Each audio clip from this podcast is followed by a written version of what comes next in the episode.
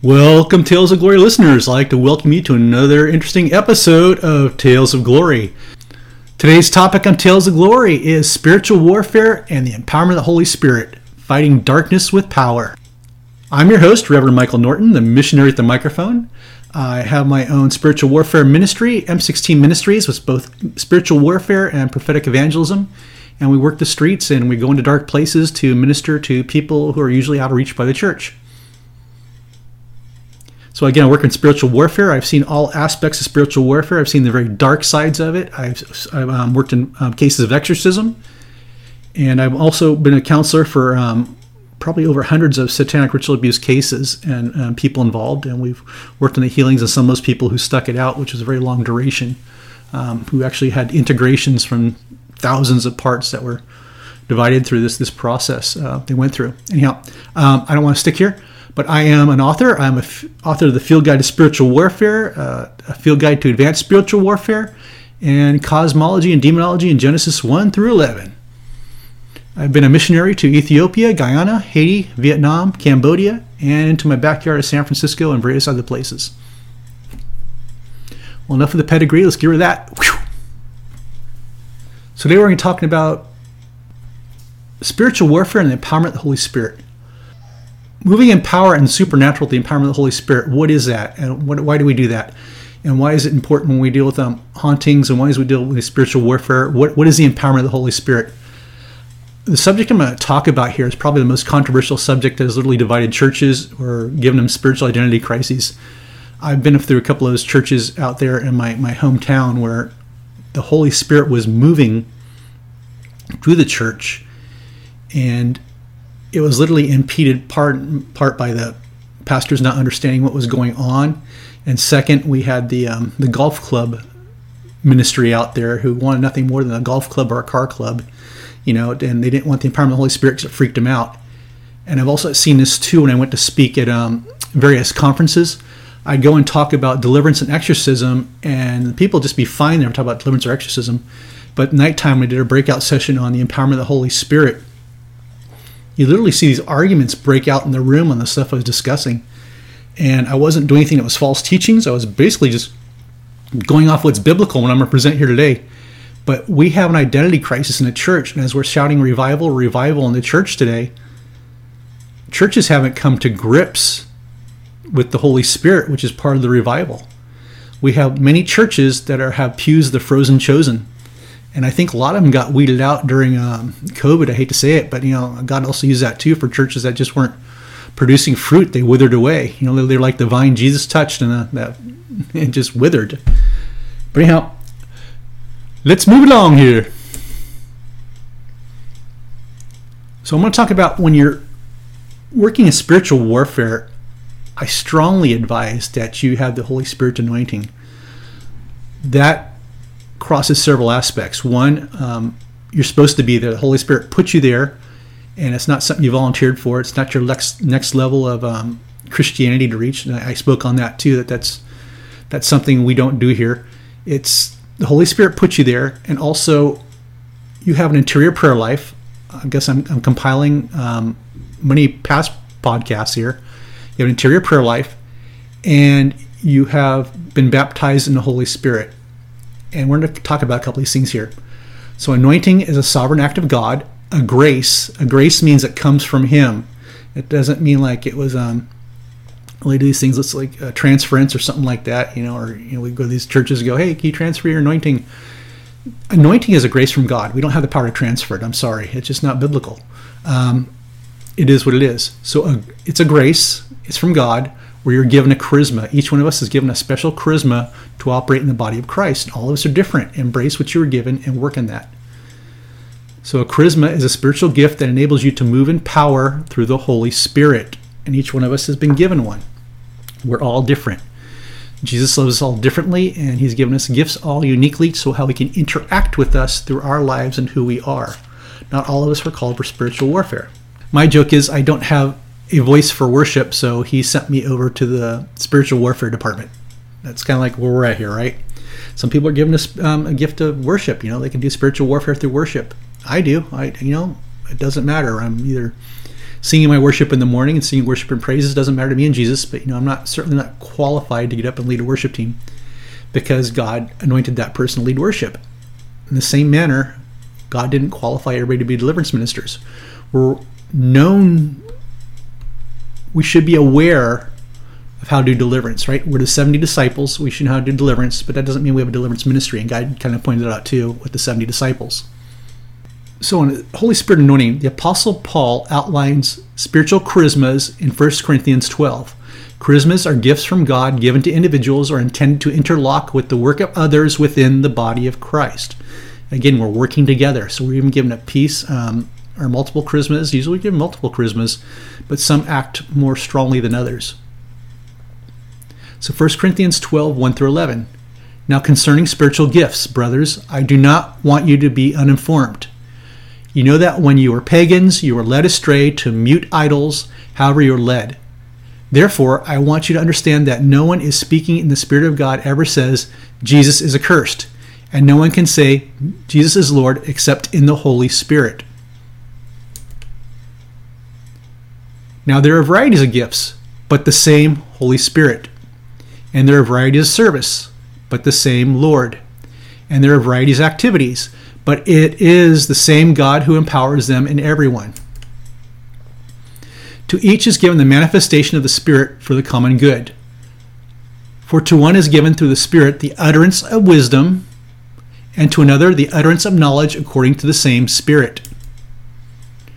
To another the gifts of healing, to another gifts of healing by the one Spirit.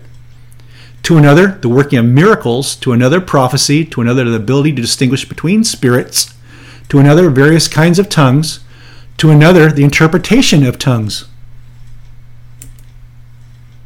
All these are empowered by one and the same Spirit, who apportions to each one individually as he wills. So 1 Corinthians 12, 1 through 11, kind of outlines the, by Paul in his epistles the charismas we are given as believers, and they are all through the Holy Spirit. This is important because he kept saying through the one Spirit, capital S, the Holy Spirit. That's why we can't have Christian psychics because they're not operating through the Holy Spirit. If you are operating through the Holy Spirit, you are not a Christian psychic. Period. You are a Christian operating through the charismas of the Holy Spirit. That is a difference. Therefore, do not call yourself a psychic because you're not. A psychic operates through a spirit medium that is other than the Holy Spirit, which is therefore demonic. Let's talk about baptism of the Holy Spirit. While Jesus was with the disciples for 40 days after he conquered death, he ordered, in verse 4, Acts 1 4, and while staying with them, he ordered them not to depart from Jerusalem, but to wait for the promise of the Father, which he said to you, You heard from me. For John baptized with water, but you will be baptized with the Holy Spirit not many days from now. So we have baptism of the Holy Spirit happening here in Acts, right? Baptism of the Holy Spirit on Pentecost, and it was with tongues and fire, right? We always say the Pentecostals, tongues and fire. It's, that's what it is, Pentecost. That's where Pentecostal, right? Because we believe in the movement of the Holy Spirit, and the baptism of the Holy Spirit, and the baptism of tongues and fires that happened at Acts. So Acts 2 1 through 4.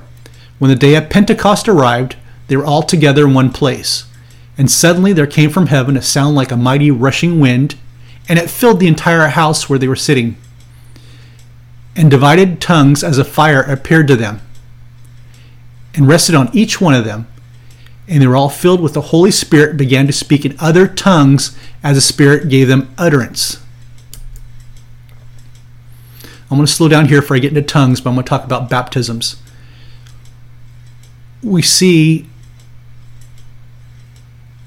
in the book of Acts that so Luke outlined three different baptisms that we go through as Christians. And these are all defined in the book of Acts, mostly defined in the books of, book of Acts, chapter 19. I'm going to go through this. So, Acts 19.3, John's baptism of repentance of one who is to come, right? It would be Jesus.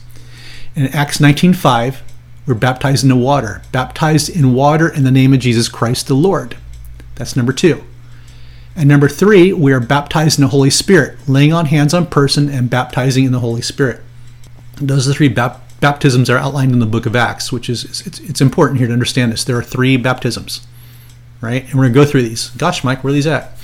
Okay, I don't want to pull wool over your head here. I don't want to do false teaching, but let's look at it. Let's go directly to Scripture and let it interpret the Scripture here. So, baptism of the Holy Spirit, Acts 19, 1 through 7 outlines the three baptisms. Verse 1 And it happened that while Apollos was in Corinth, Paul passed through the inland country and came to Ephesus. There he found some disciples, and he said to them, Did you receive the Holy Spirit when you believed? And they said, No, we have not heard that there is a Holy Spirit. Verse 3 And he said, Into what then were you baptized? They said, Into John's baptism. Okay, John's baptism, right? Verse 4 And Paul said, John baptized with a baptism of repentance, telling the people to believe in the one who is to come after him, that is Jesus. So that's the first baptism, right? Baptism repentance. Here we go. Verse 5 On hearing this, they were baptized in the name of the Lord Jesus Christ. There's number two. Right? They accepted the Lord Jesus Christ and they were baptized into it. Verse 6 And when Paul laid his hands on them, the Holy Spirit came on them, and they began to speak in tongues and prophesy.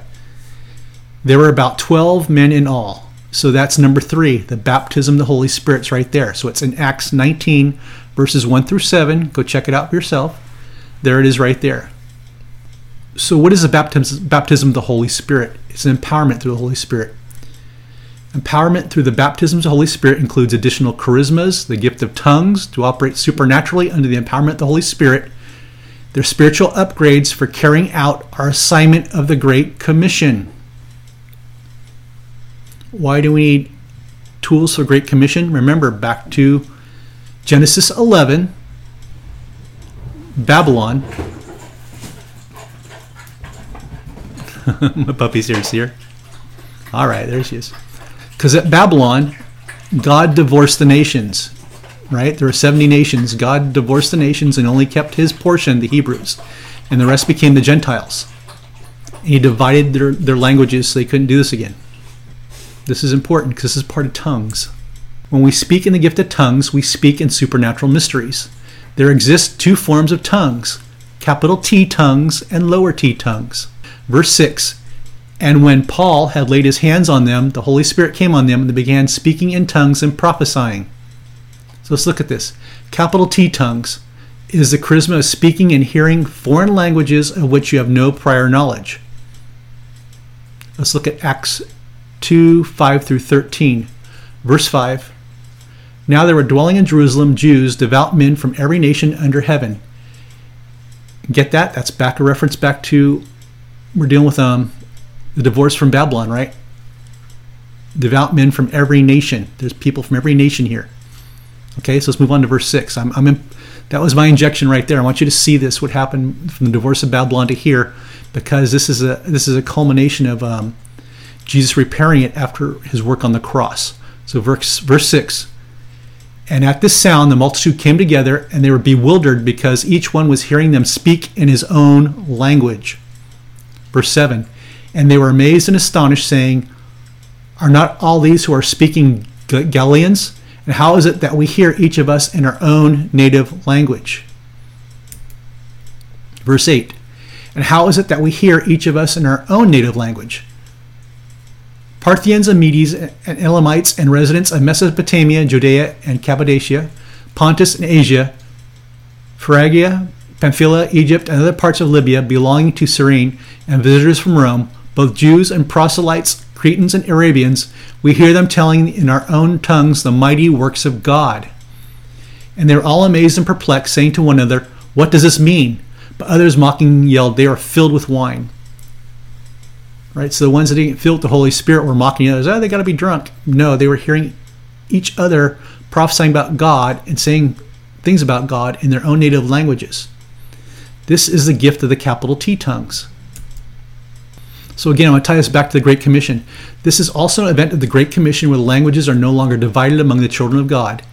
Kingdom restoration of the Edenic vision that was divided in Genesis 11 at the Tower of Babel, right, where God divorced um, the nations. This is kind of interesting here because I've seen this in action. I've always prayed for this too. I've had smart things say, Jesus, can I at least have the gift of capital T tongues as I go as a missionary? I had a good friend who is an interpreter in Cambodia, who was given the gift of capital T tongues, and that's how he became an interpreter for Americans and other foreign people. I don't know if it's just English he was given the tongues with or others, but when I first had him as an interpreter, I he was so good because a lot of times you have people interpret things you have no idea what they're interpreting, and they could be interpreting things bad for you. You're sitting there going, "What's going on here? What's this? What's this person saying?"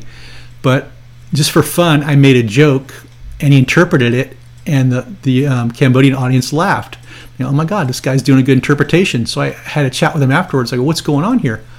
He said years ago he was sent to infiltrate underground church to um, to break it up you know, and um, get some of the people arrested. And he said that uh, that night he went home and he had a fever. And when he woke up from the fever, he realized the Holy Spirit was real.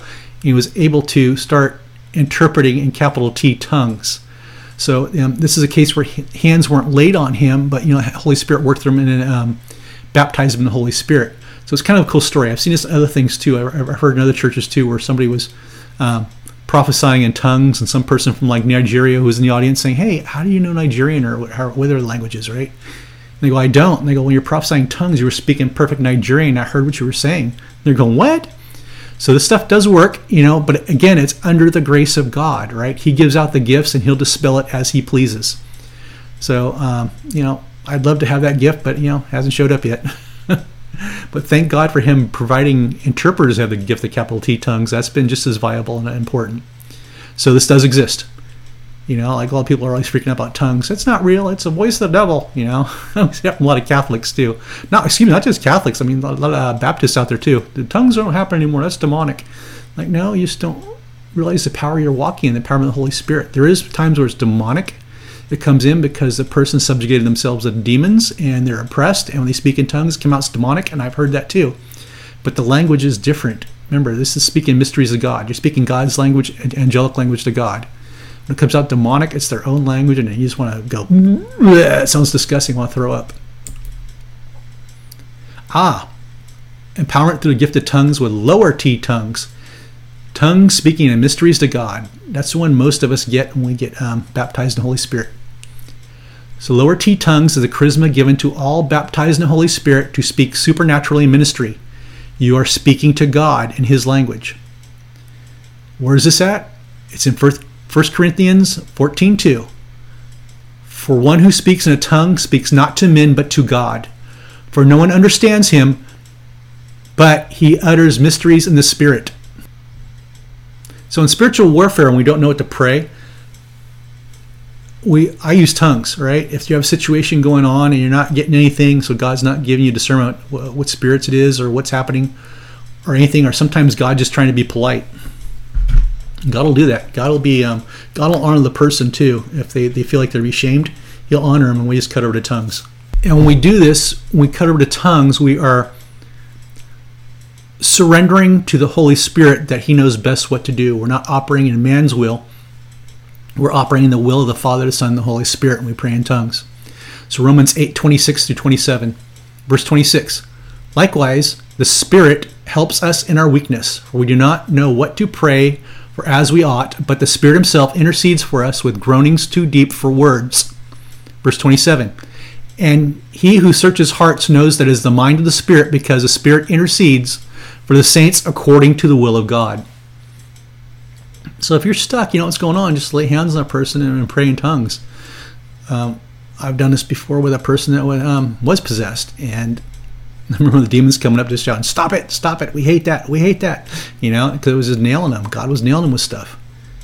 I've also seen the opposite too. So if you're in a spiritual warfare environment and you're casting out demons, um, I think all of us ministers have this who are Pentecostal ministers where a pastor would shut down the prayer because we're praying in tongues, cast out a demon, you know, laying hands on it, do it quietly. The pastor would come, well, nobody's interpreting your, what you're saying here. And it's like, well, no, I'm the Holy Spirit's interceding for me. Well, I can't have that. I got to shut this down. You know, they'll come and reprimand you in your office and tell you what they know about tongues, and they themselves can't really speak tongues or know what the, the whole deal is. And I've had this happen to me, my colleagues, and one of my colleagues it was devastating to. Um, it really threw him off spiritually because they thought they were in trouble and it wasn't. God called in the sheepdog pastor, not the shepherd pastor, the sheepdog pastor, to go bite the wolf. And the pastor pulled the sheepdog off and let his um, flock get attacked. That's what's going on. So I try to be mindful now after. Each one of us had this incident happen to us, and it was very painful. It's like, what the heck? What's going on? I'm going to go off and talk to God about this. So now, if I'm about to pray in tongues, I'll ask the pastors, okay if I pray in tongues here? They go, oh, yeah, go ahead. You know, then I'll do it. If not, then I'll just quietly do it to myself and lay hands on it.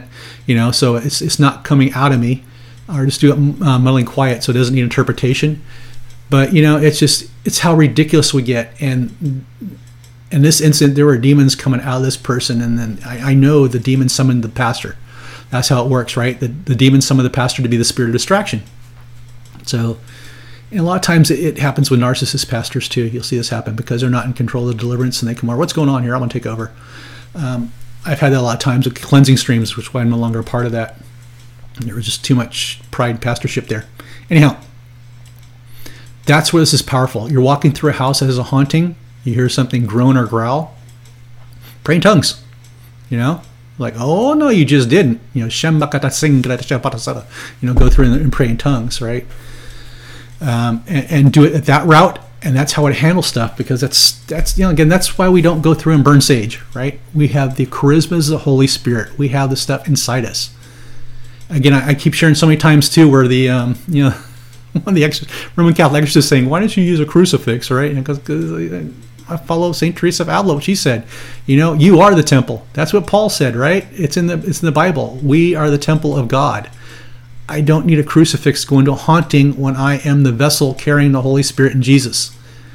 Right? It's great. It's a symbol of God. That's fine. It's perfect. I'm not knocking it. I'm just saying I don't need it because I am walking in the faith and the trust of the Lord Jesus Christ and the Holy Spirit who dwell in me and I can use my charismas to go against evil because he has given me everything I need to go against evil. Right? So that's my case for that. We were walking the power of the Holy Spirit with the gift of tongues. Very important. So again, speaking in tongues, spiritual warfare. Speaking in tongues in battle will glorify God. Why? Because God is doing the battle. Right? Let God fight the battles for us. The prayer posture is yielding to the Holy Spirit that demons don't like that because oh my gosh this is a man of god. He's not listening to stuff we're throwing out and trying to solve this himself and working his under power. He's saying you know just forget you guys. I'm dealing you know we're, we're having a conversation with the holy spirit right now and jesus and i'm gonna let them to kick you out. So that's where we're at with that guys right? It's, it's a prayer posture. We surrender to god. And i strongly suggest if you're into spiritual warfare or learning spiritual warfare go get baptized in the Holy Spirit so you can walk in this empowerment. Tongues is very powerful. It's very powerful in prayer too. Because you'll have trials and stuff where you don't know what's going on with you or, what's being happening or what's going down. And sometimes I'll sit in tongues and play my worship music and just pray in tongues to God. To, you know, this is what's going on. God, get me out of this thing, whatever this is. What else we have here besides tongues? Empowerment to heal the sick through the Holy Spirit. Ah, now through the Great Commission, you know, before you had the um, baptism of the Holy Spirit, you still were given authority over sickness and disease, right? But here, we're talking about empowerment. We're talking about some upgrades that come through the, the empowerment of the Holy Spirit and the baptism of the Holy Spirit. I want to refer to Acts 5 15 through 16, where Peter's shadow healed the sick. He wasn't even praying, right? It was just his, um, the Holy Spirit in him. Verse 15, so that they even carried out the sick into the streets and laid them on cots and mats, that as Peter came by, at least by his shadow, might fall on some of them. Verse 16 The people also gathered from the towns around Jerusalem, bringing the sick and those afflicted with unclean spirits, and they were all healed. So, just what Peter was walking in his empowerment, the Holy Spirit, demons were being cast out, people were being healed just by his shadow passing by him, right? So, it's an upgrade and it's it's not just hey here's an upgrade you know you got a better weapon to fight with. And this empowerment you're upgrading to by you're working deeper in your prayer life to go deeper with jesus. That's what it's about right? The demons don't want to mess with somebody who has a deep prayer life with god because they know jesus right? And it's, it's not like oh i'm going to deeper prayer life get empowerment so my shadow will heal people. That's not what peter was praying about. Peter was spending time with jesus just one-on-one like wow this is great you know this is my time. I'm so glad to have time reserved with you and talk with you and just to hang out with you and be with you. And you know, it, they had this relationship together, and that's how he got this empowerment of healing people. You know, just by walking by and their shadow falling on them. It was just amazing. So I want to put that there. This is not like, hey, you know, like, like a video game, right? I got these upgrades, right? Now I'm going to go do stuff. No, there's, there's some work involved here. So you get baptized by Holy Spirit. Yeah, you get your um, gift of tongues and stuff and other things going on here and prophecy and but there's work you have to do on yourself to grow and mature and go deeper in this. And there's going to be a lot of warfare involved too because the enemy is going to want to stop you. Why? Because all this is about the Great Commission and re- returning the 70 nations under the fold of Jesus Christ. So, empowerment and boldness, of the Great Commission, right? That's what we're trying to do here. And, bold, and boldness and testimony. I want to go back to Stephen's boldness and testimony while he's being stoned to death in Acts 7 54 through 60, right? Gosh, Michael, you go into this kind of a morbid one, but it's a pretty powerful testimony and the emboldenment of the Holy Spirit. So let's look at um, Acts 7, verse 54. Now, when they heard these things, they were enraged and they ground their teeth at him. Verse 55 But he, full of the Holy Spirit, gazed into heaven, saw the glory of God, and Jesus standing at the right hand of God. Verse 56 and he said, Behold, I see the heavens opened and the Son of Man standing at the right hand of God. Why did I um, highlight standing at the right hand of God? Jesus is sitting at the right hand of God, and during this testimony where Stephen was going to be stoned to death, he went to death holding firm to the testimony. And it says he's being full of the Holy Spirit. He gazed up, right? So I believe we're seeing a scene where Jesus is looking down on Stephen, giving well done, right? I'm standing. It was an honor thing as he's being stoned to death that Jesus stood at the right hand side of God. So there's some amazing stuff here. There's power in testimony, and there's power of, of who you are, that we stick to the truth. We don't need to fabricate stuff because it's all true. What I'm telling you is all true, and I will stick with it to my death, even if it means you're going to stone me to death. And that's where Peter's mindset was because he had a relationship with Jesus Christ. I keep pounding that into you guys, right? No God, no God, no God. You know, I don't want you guys to be a depart from me. I didn't know you because you guys have these charismas and wow, we prophesied for God and we cast out demons. That's where a lot of these paranormal people are. I'm sorry. It's because we're not supposed to be there. We only get called out to places that the Holy Spirit send us to. So if there's a haunting, the Holy Spirit sent us there, and the family there wants rid of those spirits in the house, then we go but we don't take our toys, we don't take our little meters, we don't take our little REM pods. And I spoke about this last time um, with the uh, the Ghost Brothers. You know, I love that show and I love those guys. They're Christian, but they're doing everything wrong. Sorry, I know it's getting them notoriety, but they're gonna have to come a point to where they're just gonna they're gonna come get to a point. I know Marcus is too. He's a spiritual man where he's gonna figure it out and he's gonna repent for the show. He's gonna repent for being on the show. I'm sorry, it is what it is. I'm not harping on them. I love those guys. You know, I like to see them do some more Christian stuff because they have a mantle to, through God. God gave them something. So start acting Christian, right? It's, it's it's not it's not being on a pedestal here. It's just they should show that Jesus they work with has all these cool things. They don't need those stupid REM pods, and all the other stuff, right? I don't think they ever went in there and casted out a spirit. They just went there to talk to spirits. So again, they're necromancing. That's why they're in trouble. I know a couple times too. Um, I worked with some Catholic priests, you know, was working in intercession for him. and they went into a haunting, and the Holy Spirit told us right away to shut down your intercession. Stop, stop, stop, stop. Um, and I texted the guy and I'm going, I'm hearing from the Holy Spirit, stop, you know, stop what I'm doing, stop what I'm doing here. What's going on? You guys okay? Being attacked? And the priest sent back, yeah, our psychic's being attacked. And I sent back, why is there a psychic in the house with you? You know? And so I said, "That's it. We're done. We're bailed. We shut down the operation." I didn't realize that guy, the priest, was doing exorcism in the house, bringing a psychic with him. He's like exorcising demons and bringing a busload of demons to the psychic.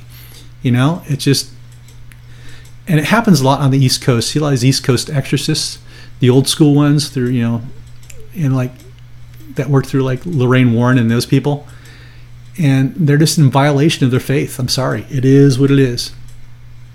So I got sidetracked through the Stephen story. let me finish on. So let me finish on through Acts 58 through 60 about Stephen's story. So we have Jesus now standing up at the right hand side of God during the testimony. Verse 57 But they cried out with a loud voice and stopped their ears and rushed together at him. They cast him out of the city and stoned him, and the witness laid down their garments at the feet of a young man named Saul.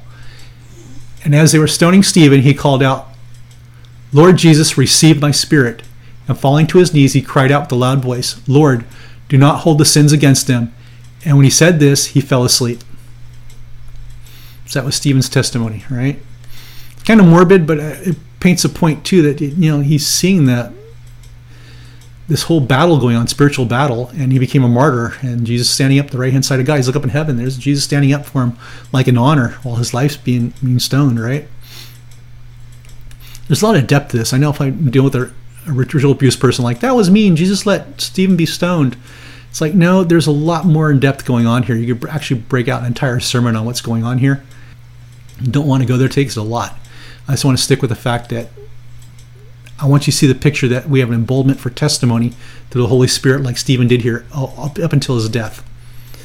And if we ever get persecuted here, which is looking more and more like it in America, we're getting more that direction. It's you know maybe more of these stories to America happening. I hope to God not, but it could happen. Again, I think a lot of false prophets out there yelling revival, revival. It's not here yet. We have too many messed up churches, and too many churches have frozen chosen that we're allowing a lot of um, worldly garbage into our church that God's offended by. Empowerment and prophecy for the Great Commission, John 4 and the woman at the well.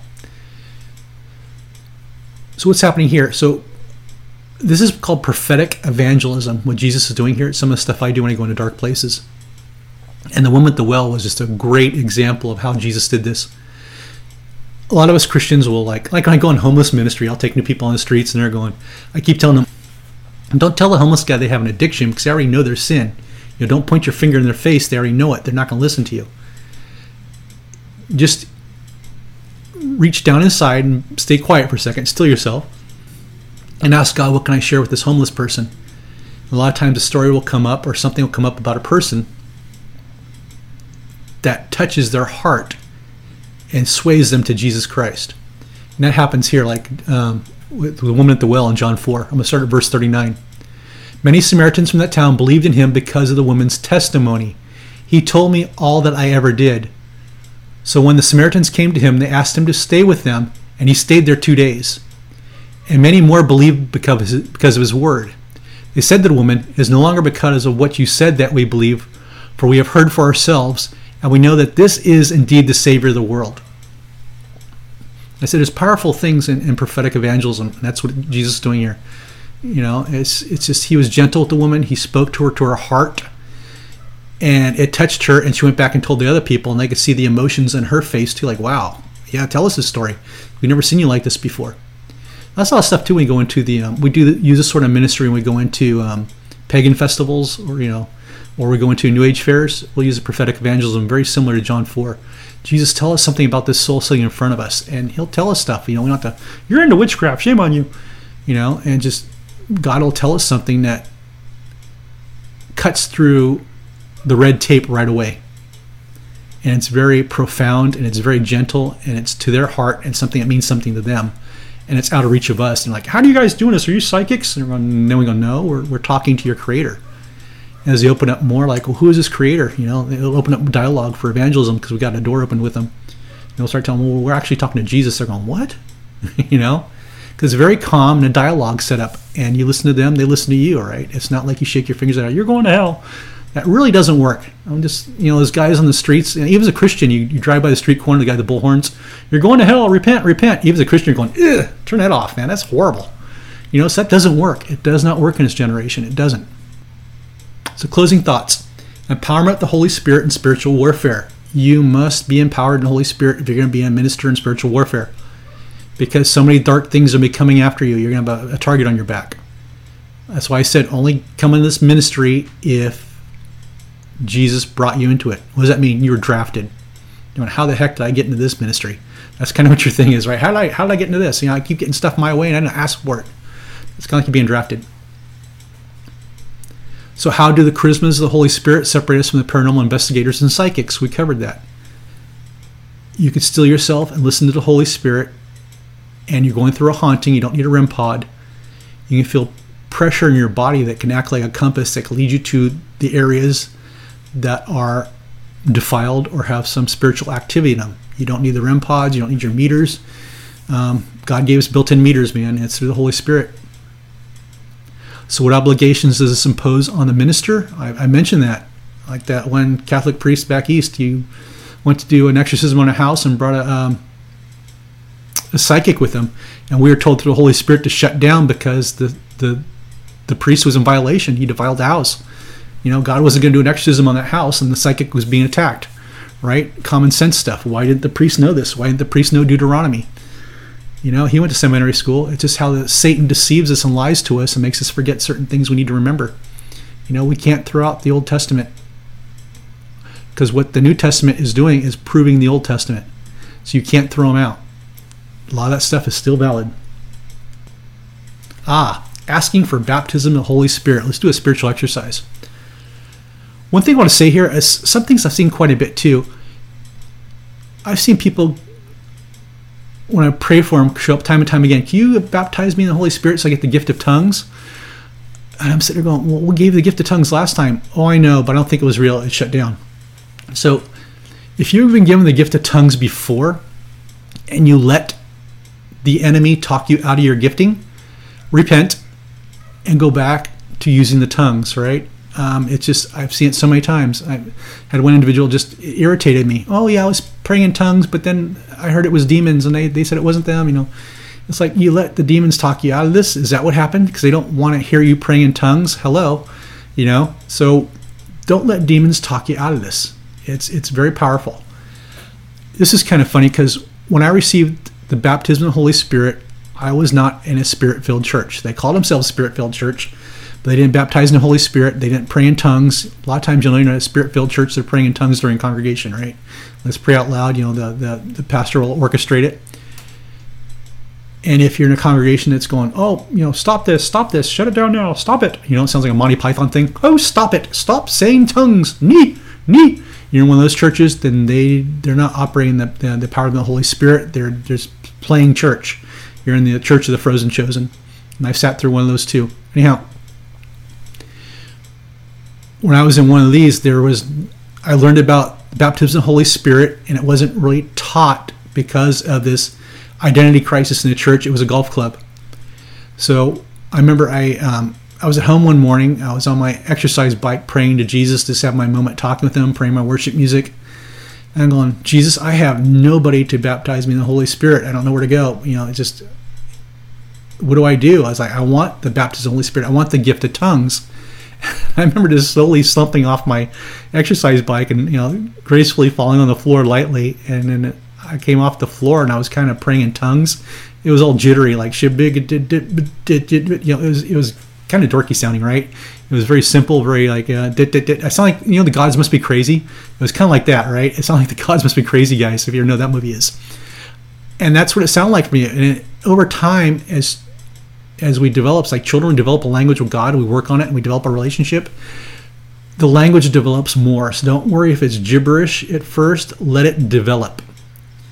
So what I'm going to do here is we're going to exercise with practice for the gift of tongues. So again, just still yourself. Psalm 46:10, be still and know that I'm God. I just want you to relax, sit in your easy chair. Of course, you were driving, don't do it while you're driving, play it when you get home. Be still and know that I'm God. And let's just pray. Holy Spirit, we thank you. We thank you for Acts 2 and the Pentecost and the gift of tongues and fire that came in Acts 2. And God, I want I want the baptism of the Holy Spirit. So, Jesus, can you just lay hands on the person right now who's praying? Jesus, lay hands on me. Lay hands on me. Jesus, you're the head priest. Lay hands on me, God. Just reach through heaven, lay hands on me. And I ask for the gift of tongues. Holy Spirit, just come baptize me. Holy Spirit, I surrender to you. I surrender to what you're doing. I surrender and understand what's going on. I want to operate in the empowerment. I want to be part of the Great Commission. I want to go out and evangelize. And I want to go out and bring the nations back into you, God. I want to bring the nations back into you. And I know I want to speak in the gift of tongues. I want to speak in mystery so I can receive your information. That when we encounter the supernatural, while I'm bringing back the nations, God, that I can speak in tongues and mysteries to you. And I just open my heart to you. I'm just letting it up now. I'm just going to let up my voice, whatever I'm feeling, just kind of release it to you and just let it come up. Shamaka. Shabagara. Shemakatasana. Let it come up. Just let it come up. Let the gift of tongues come up. Shibakatasagara. Whatever sound it is, just let it just relax. Just, just relax. Holy Spirit, fill that room. Fill that room. Fill the room, Holy Spirit. We ask for your gift of tongues. We love you, Jesus. We love you. Just let it come up. It just takes time. Let it come up. Thank you, Jesus. Let's let the words come up. Shemakata. What's coming up? Shemakata sagara. Let just let the let the sound come up. Maybe initial sound, maybe a baby sound. Who knows? Let it come up. Thank you, Jesus. Holy Spirit, come and just fill this person. Give them the baptism of the Holy Spirit. Thank you, Jesus. Maybe you want to continue with this and just put on some worship music and just pause it here. Just go ahead. Go ahead. Now you're spending time with Jesus. Spend time with Jesus. Jesus, we ask for the baptism of the Holy Spirit. Just lay hands. Lay hands down through heaven. Thank you, Jesus. Thank you, Jesus.